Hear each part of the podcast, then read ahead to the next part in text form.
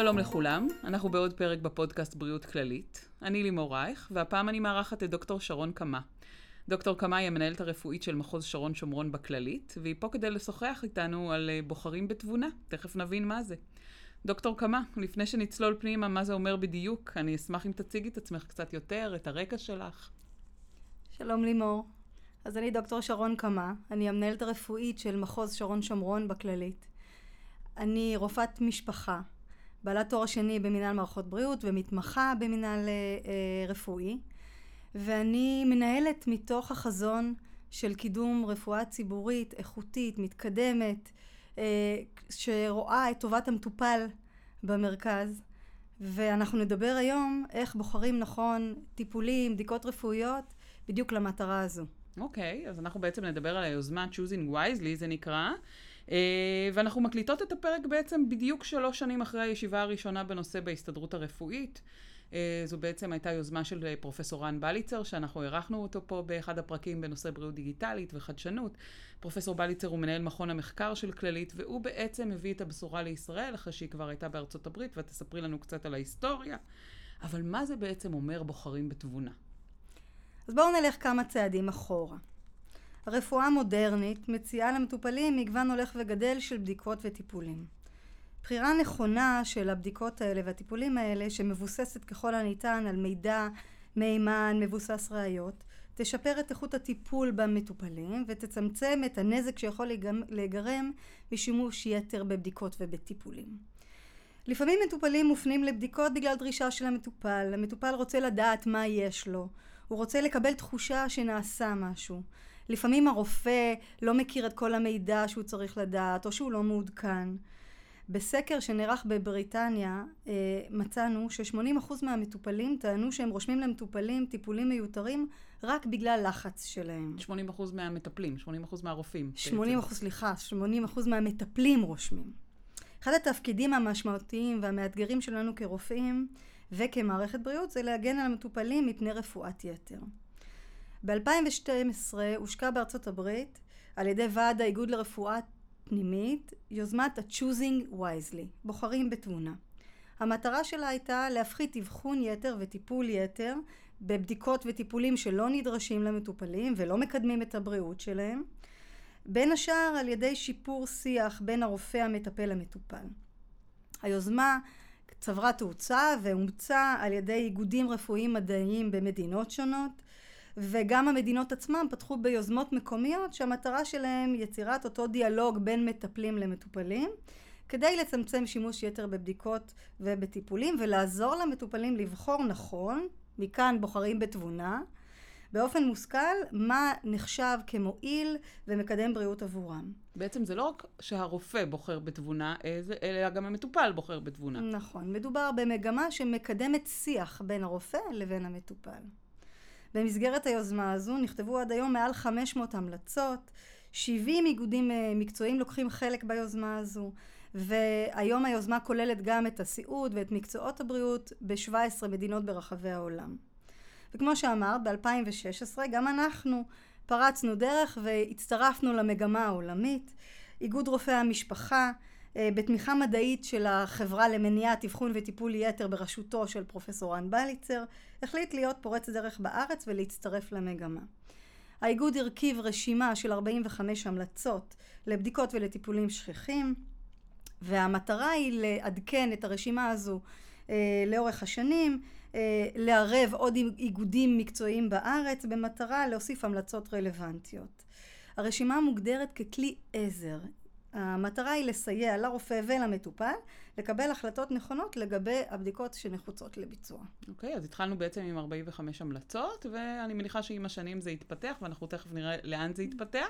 אבל עכשיו רגע אני רוצה אה, להפנות אותך לאולי מחשבה שעוברת בקרב המאזינים, בעצם בראש של המאזינים. יכול להיות שחלק מהמאזינים שלנו חושבים, יופי, אה, מצאו עכשיו עוד איזושהי דרך אה, לחסוך אה, במערכת הבריאות על אה, גבם של המטופלים. האומנם? אה, לא. קודם כל התשובה היא לא. צריך לזכור שבבריאות אין מתנות חינם. הגישה היא שיותר מדי לא אומר יותר טוב.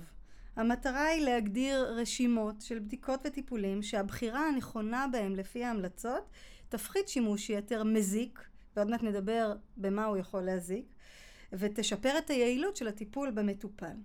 העקרונות שעמדו בבסיס התפיסה הזו הם שאיפה לפעולות מכוונות הוכחה מדעית, הימנעות מחזרה מיותרת על בדיקות, מניעת נזק למטופל ונחיצות אמיתית של הבדיקה.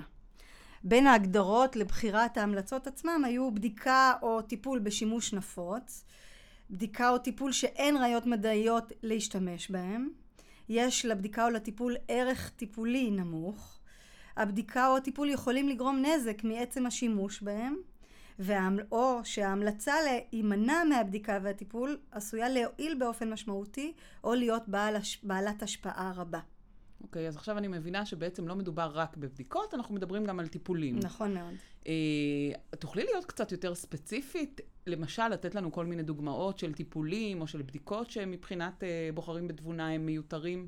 אז בואו נדבר על דוגמאות, ואלה דוגמאות שהן בשימוש נפוץ, וכולנו נתקלים בדילמות האלה יום-יום.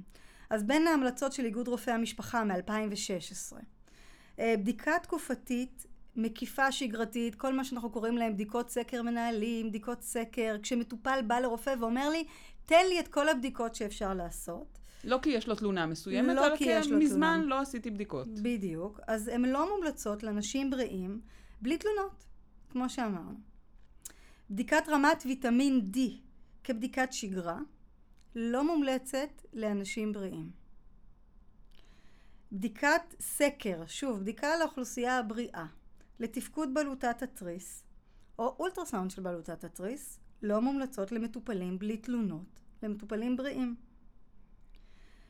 אה, בדיקות דימות, צילומים, בתלונה של כאבי גב, עמוד שדרה, לא מומלצות למטופלים בלי סימפטומים שאנחנו קוראים להם דגלים אדומים. Uh, במהלך שש, ששת השבועות הראשונים להופעת התלונות. זאת אומרת שיכול להיות שאחרי שישה שבועות זה יעבור, ואנחנו אומרים, אוקיי, אנחנו לא, לא רצינו בעצם לצלם סתם. נכון מאוד. אנחנו צריכים לזכור שבבדיקות הדמיה, בצילומים, יש קרינה מיותרת שמצטברת בגוף שלנו. אנחנו לא רוצים לבצע את הבדיקות האלה אם הן לא תורמות לבריאות שלנו. הרופא שלנו יודע מה הם אותם דגלים אדומים, הוא יושב וידבר איתנו וישאל אותנו לגביהם, וביחד אנחנו נוכל לקיים שיחה למה לא מומלץ לעשות, או מה כן מומלץ לעשות. אה, עוד בדיקות, בדיקה עצמית של רמת סוכר בדם, לא מומלצת למרבית חולי הסכרת שאינם מטופלים באינסולין. אוקיי, יש לזה איזושהי... היא לא מקדמת את האיזון של הסכרת. Uh, לפני ביצוע בדיקת סקר, שוב בדיקת שגרה לאיתור סרטן ההרמונית על ידי בדיקת דם ל-PSA, זו בדיקה שמופיעה הרבה מאוד uh, על גבי דפי העיתונות. Uh, צריך לתת למטופל הסבר מלא על המשמעות של התוצאות הצפויות ועל ההשלכות שלהם. זו בדיקה שיש לה ערך מנבא שהוא במחלוקת ולכן צריך לקיים שיח לראות מה תהיה המשמעות במידה ונקבל תשובה חיובית או תשובה שלילית. בדיקת צפיפות עצם לא מומלצת לנשים בריאות מתחת לגיל 60. בואו נדבר קצת על טיפולים. טיפול באנטיביוטיקה במקרה של זיהום בדרכי נשימה עליונות במרבית המקרים אינה נחוצה, במיוחד שמדובר בסינוסיטיס. רוב המחלות האלה הן מחלות ויראליות. אנטיביוטיקה לא עוזרת לטיפול בהן. אני חושבת שדווקא בנושא האנטיביוטיקה, המודעות של הציבור היא היום אה, הרבה יותר גבוהה ממה שהיה פעם. שאני יודעת, יש הרבה עדיין אימהות שחוזרות uh, מרופא הילדים ומתלוננות בעיקר בפייסבוק. וירה, הוא אמר לי ויראלי, הוא אמר לי ויראלי, הוא הרופא אמר לי ויראלי. אבל אני חושבת שיש היום קצת יותר מודעות בנושא האנטיביוטיקה. יכול להיות שאני טועה? את לא טועה, את צודקת, וזה מצוין, כי אנחנו באמת רואים שיח עם המטופלים שהוא מעודכן, שהוא יודע היום ל- ל- לשתף פעולה או להסכים עם ההמלצות הרפואיות אה, ולא לצאת מתוך הגישה שאני רוצה לצאת עם מרשם מהמטופל רק כי הילד שלי חולה, וכמובן שכולנו רוצים שהוא יבריא כמה שיותר מהר. אנחנו רואים את זה בטיפול בדלקות אוזניים בילדים, שכבר אה, שנים רבות יש המלצות רפואיות לא לטפל אנטיביוטית בילדים מעל גיל שנתיים או ללא סימפטומים מסוימים. וזו המלצה מאוד משמעותית של גם איגוד רופאי המשפחה וגם איגוד רופאי הילדים. אה, צריך לזכור שטיפול אנטיביוטי, אם נדבר על נזקים של טיפולים מיותרים, טיפול אנטיביוטי מיותר גורם לעמידות מיותרת של חיידקים נפוצים, וזה אומר שבהמשך אה, אנטיביוטיקה שכיחה לא תוכל להשפיע לטובה, כשאנחנו נצטרך לה. אה, אין צורך בביצוע תרבית שתן באנשים שאין להם תלונות בשתן, או אין צורך בטיפול אנטיביוטי, כאשר תרבית שתן מבוצעת וחיובית ללא תלונות, למעט כמובן במקרים מסוימים. אוקיי, okay, אז אני צריכה שתעשי לי קצת סדר.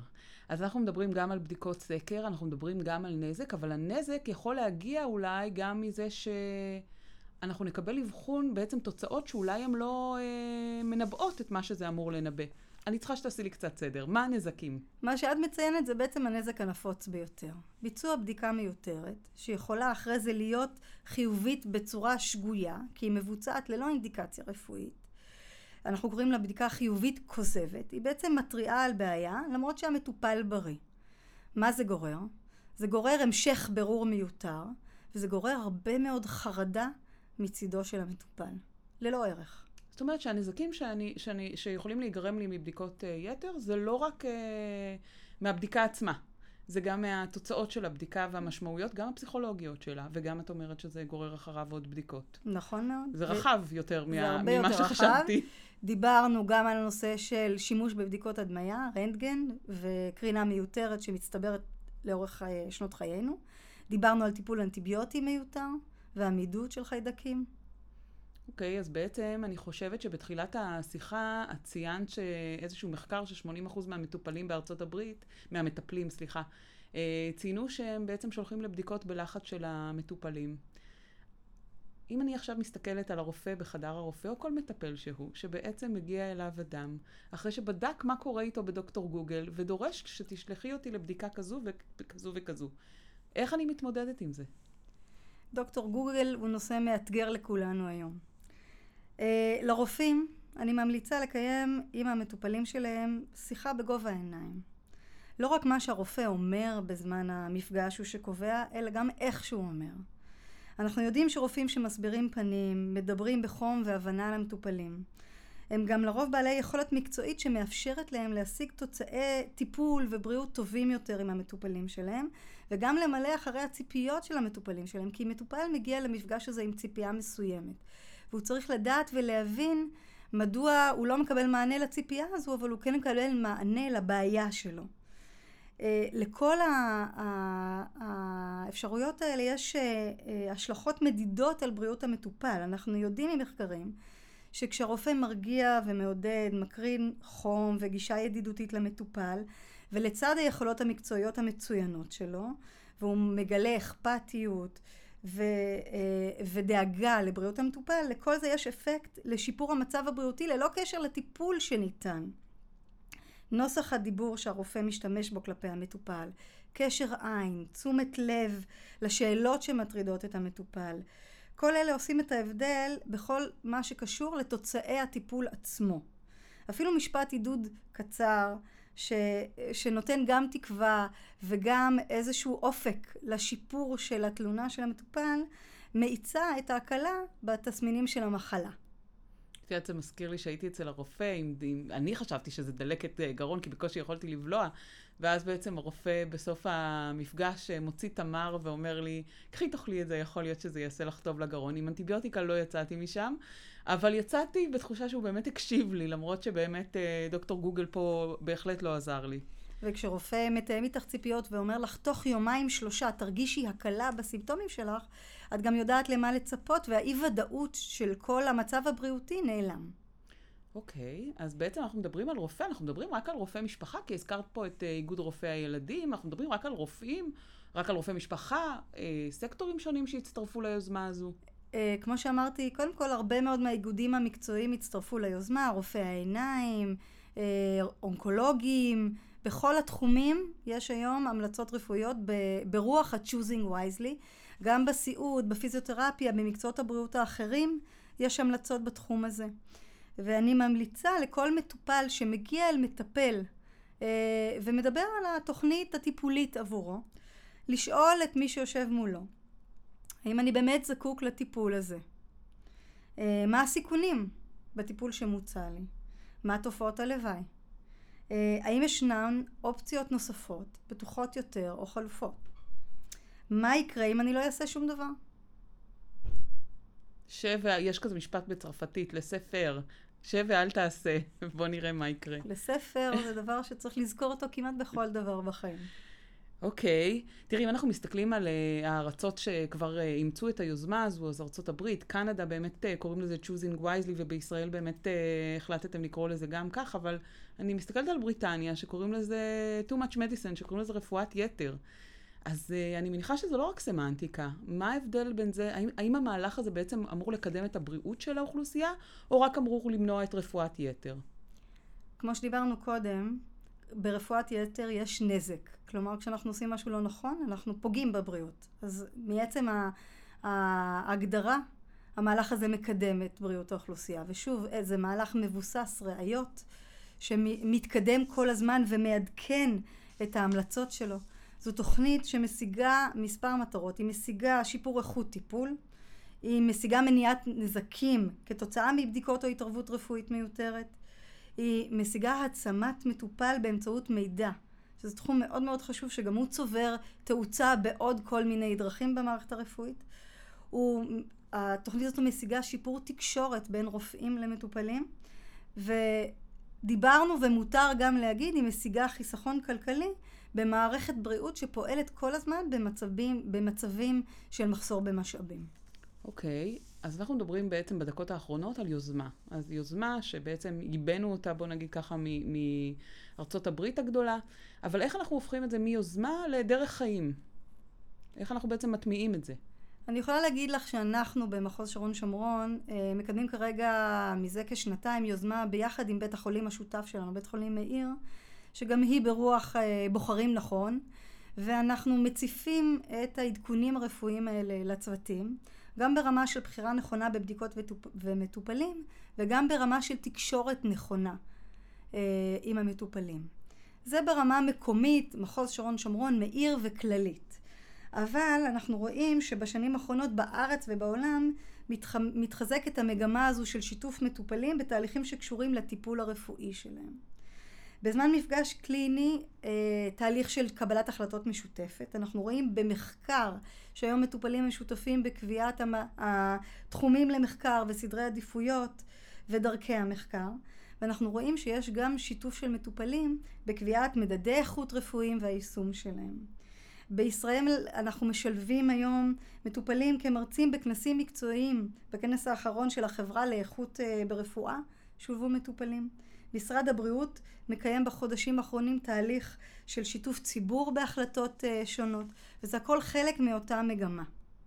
התוכנית הזו היא בעצם תוכנית שמחזקת את שיתוף הפעולה בין מטפלים למטופלים, כדי לחתור לאותה מטרה של מצוינות קלינית, למנוע פגיעה באיכות הרפואית, ושוב, למנוע ביצוע בדיקות וטיפולים מיותרים, ואני חוזרת על עצמי כל הזמן. אני חייבת להגיד שבמקום הקטן שלנו, בפודקאסט, אנחנו כן אה, באמת עתידים גם אה, לשלב פה מטופלים, מאותו מקום שאת אה, בעצם מציינת, שהמטופלים הם חלק מהטיפול. זה מדהים, את מדברת איתי על בוחרים בתבונה, וכשבעצם חשבתי על הנושא הזה וקצת קראתי ועשיתי איזשהו תחקיר, אז בעצם בהתחלה אתה נכנס לנושא הזה ואתה חושב שוואו, בוחרים בתבונה, זה אומר שהרופא בוחר בתבונה, זה אומר אוקיי, בוא נחזור למצב של אני הרופא יודע הכל והמטופל לא יודע כלום.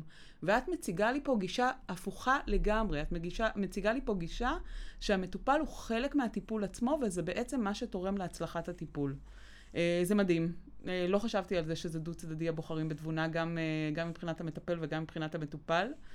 אה, וזה מביא אותי לחשוב מה, מה קרה פעם. מה, למה לדעתך דווקא בשנים האחרונות אה, הנושא הזה התעורר? האם פעם עשינו עודף בדיקות? האם היה עידוד לעודף בדיקות? קודם כל, אני חושבת שאמרת מאוד נכון שהעולם השתנה. אם בעבר, כשאני למדתי רפואה, לימדו אותי רפואה בגישה הפטרנליסטית. הרופא יודע הכל, הרופא ימליץ למטופל מה צריך לעשות, והמטופל יענה או לא יענה. יענה. על הסקאלה הזו חל שינוי, והיום אנחנו נמצאים בעולם של מטופלים מעודכנים יותר, רוצים להיות מעורבים בבריאותם, ובמקביל מטפלים שרוצים שהמטופל יהיה שותף כי, הוא, כי אנחנו מבינים שזה יביא לתוצאות טובות יותר. כשמטופל לוקח אחריות על מה שהוא עושה לבריאותו, הוא גם יגיע לתוצאות טובות יותר. השיח במערכת הבריאות על שימוש מושכל במשאבים קיים הרבה שנים. תמיד דובר, שוב, מערכת שנמצאת במחסור משאבים כל הזמן, עם אין ספור אפשרויות וטיפולים והתקדמות מהירה מאוד בחידושים ובקדמה. מערכת מאוד מורכבת שנדרשת כל היום וכל הזמן לשינוי והתקדמות, ו- ולכן החשיבות של הסתכלות ממוקדת, ממוקדת יותר ומותאמת מטופל במה צריך לעשות לבריאותו. היוזמה הזו מסתכלת על זה מזווית אחרת, אבל היא מדברת באותה שפה. אה, אנחנו מדברים כרגע על, על הערך למטופל ולמערכת, יש כאן שילוב אה, ידיים, על הפחתת עומס על המערכת עצמה, זה מצידה של המערכת, וגם, כמו שאמרתי, וזה לא, אה, וזה לא גסות להזכיר את זה, גורמת לבזבוז משאבים. ב-2012, כשהתוכנית הזו הושקה, דובר על חיסכון של 600 מיליארד דולר בשנה בארצות הברית בלבד. אוקיי, okay, וזה לא סתם חיסכון, בעצם מערכת הבריאות, השמיכה היא קצרה.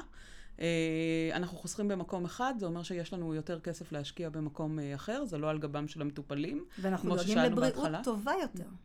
אוקיי, אני חוזרת לעניין של המטופלים, אני רק רוצה לחדד את הנושא הזה. את אומרת לי בעצם כשלמדת את רפואה, זה היה, דובר על היענות של מטופל, היום את מדברת על העצמה של מטופל. על שותפות והעצמה. שותפות והעצמה, זה חשוב. והשאלה שלי, שוב, אני, אנחנו הגענו לאיזה שהם גבהים, ואני עוד פעם רוצה להנמיך. אה, מה יקרה הלאה? מה יקרה בעתיד? האם יש איזושהי סכנה שאנחנו נגיע למקום של מרוב שאנחנו לא נשלח לבדיקות ובירורים, נגיע למקום שאולי אנחנו נפספס אבחונים? איך שאני רואה את המצב, המגמה היא הפוכה. הרפואה העתידית היא רפואה מותאמת אישית. זה אומר שכל מטופל שיגיע לרופא שלו יקבל חליפה שמתאימה לגנטיקה שלו, למצב הרפואי שלו, להעדפות האישיות שלו, לאמונות שלו, לתרבות שלו, ודווקא במקום הזה הנושא של בחירה נכונה מתחדד. ולכן המגמה הזו הולכת יד ביד עם, עם מה שאנחנו רואים שיקרה בעתיד למערכת הבריאות. היא תביא לשיפור ביכולת האבחון והבחירה גם של הרופא וגם של המטופל בטיפול או בבדיקה שהם עושים. אני כן רוצה לשאול אותך שוב לגבי העתיד. יהיה להם זמן, יהיה לרופאים זמן לעשות את הרפואה המותאמת אישית? התשובה, אחד, התשובה היא כן, כי הכלים שמפותחים היום יסייעו לרופא אה, למצוא, לנצל את הזמן שלו, למקסם את הזמן שלו לטובת המטופלים. כשאנחנו מדברים על רפואה מותאמת אישית זה בדיוק זה. זה אומר שהמטופל יגיע והרופא יהיה יותר ממוקד באמצעות הכלים שעומדים לרשותו לתת את הטיפול הנכון במטופל. אנחנו לקראת uh, סיום הפרק, ומאוד חשוב לי לשמוע את המסר שלך, כי בעצם uh, יצאתי עם דעה אחת לגבי זה, אני יוצאת עם דעה הפוכה לגמרי, ואני uh, אשמח לשמוע את המסר שלך בנושא. Uh, אני רואה את מערכת הבריאות שלנו, בכללית, במדינת ישראל, כמערכת מצוינת, מקצועית, מתקדמת, יעילה.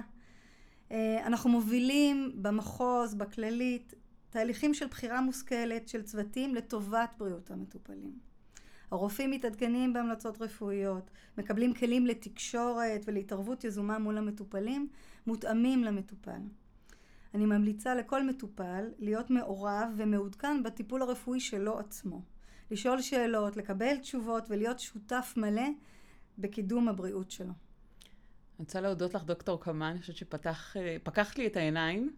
אה, והראית לי שבעצם choosing wisely זה לא רק אה, הרופא מול המטופל, אלא גם המטופל מול הרופא. ואני אה, רוצה לאחל למערכת שבעצם זה יהפוך להיות דרך חיים ולא רק יוזמה. אז תודה רבה. בריאות לכולנו.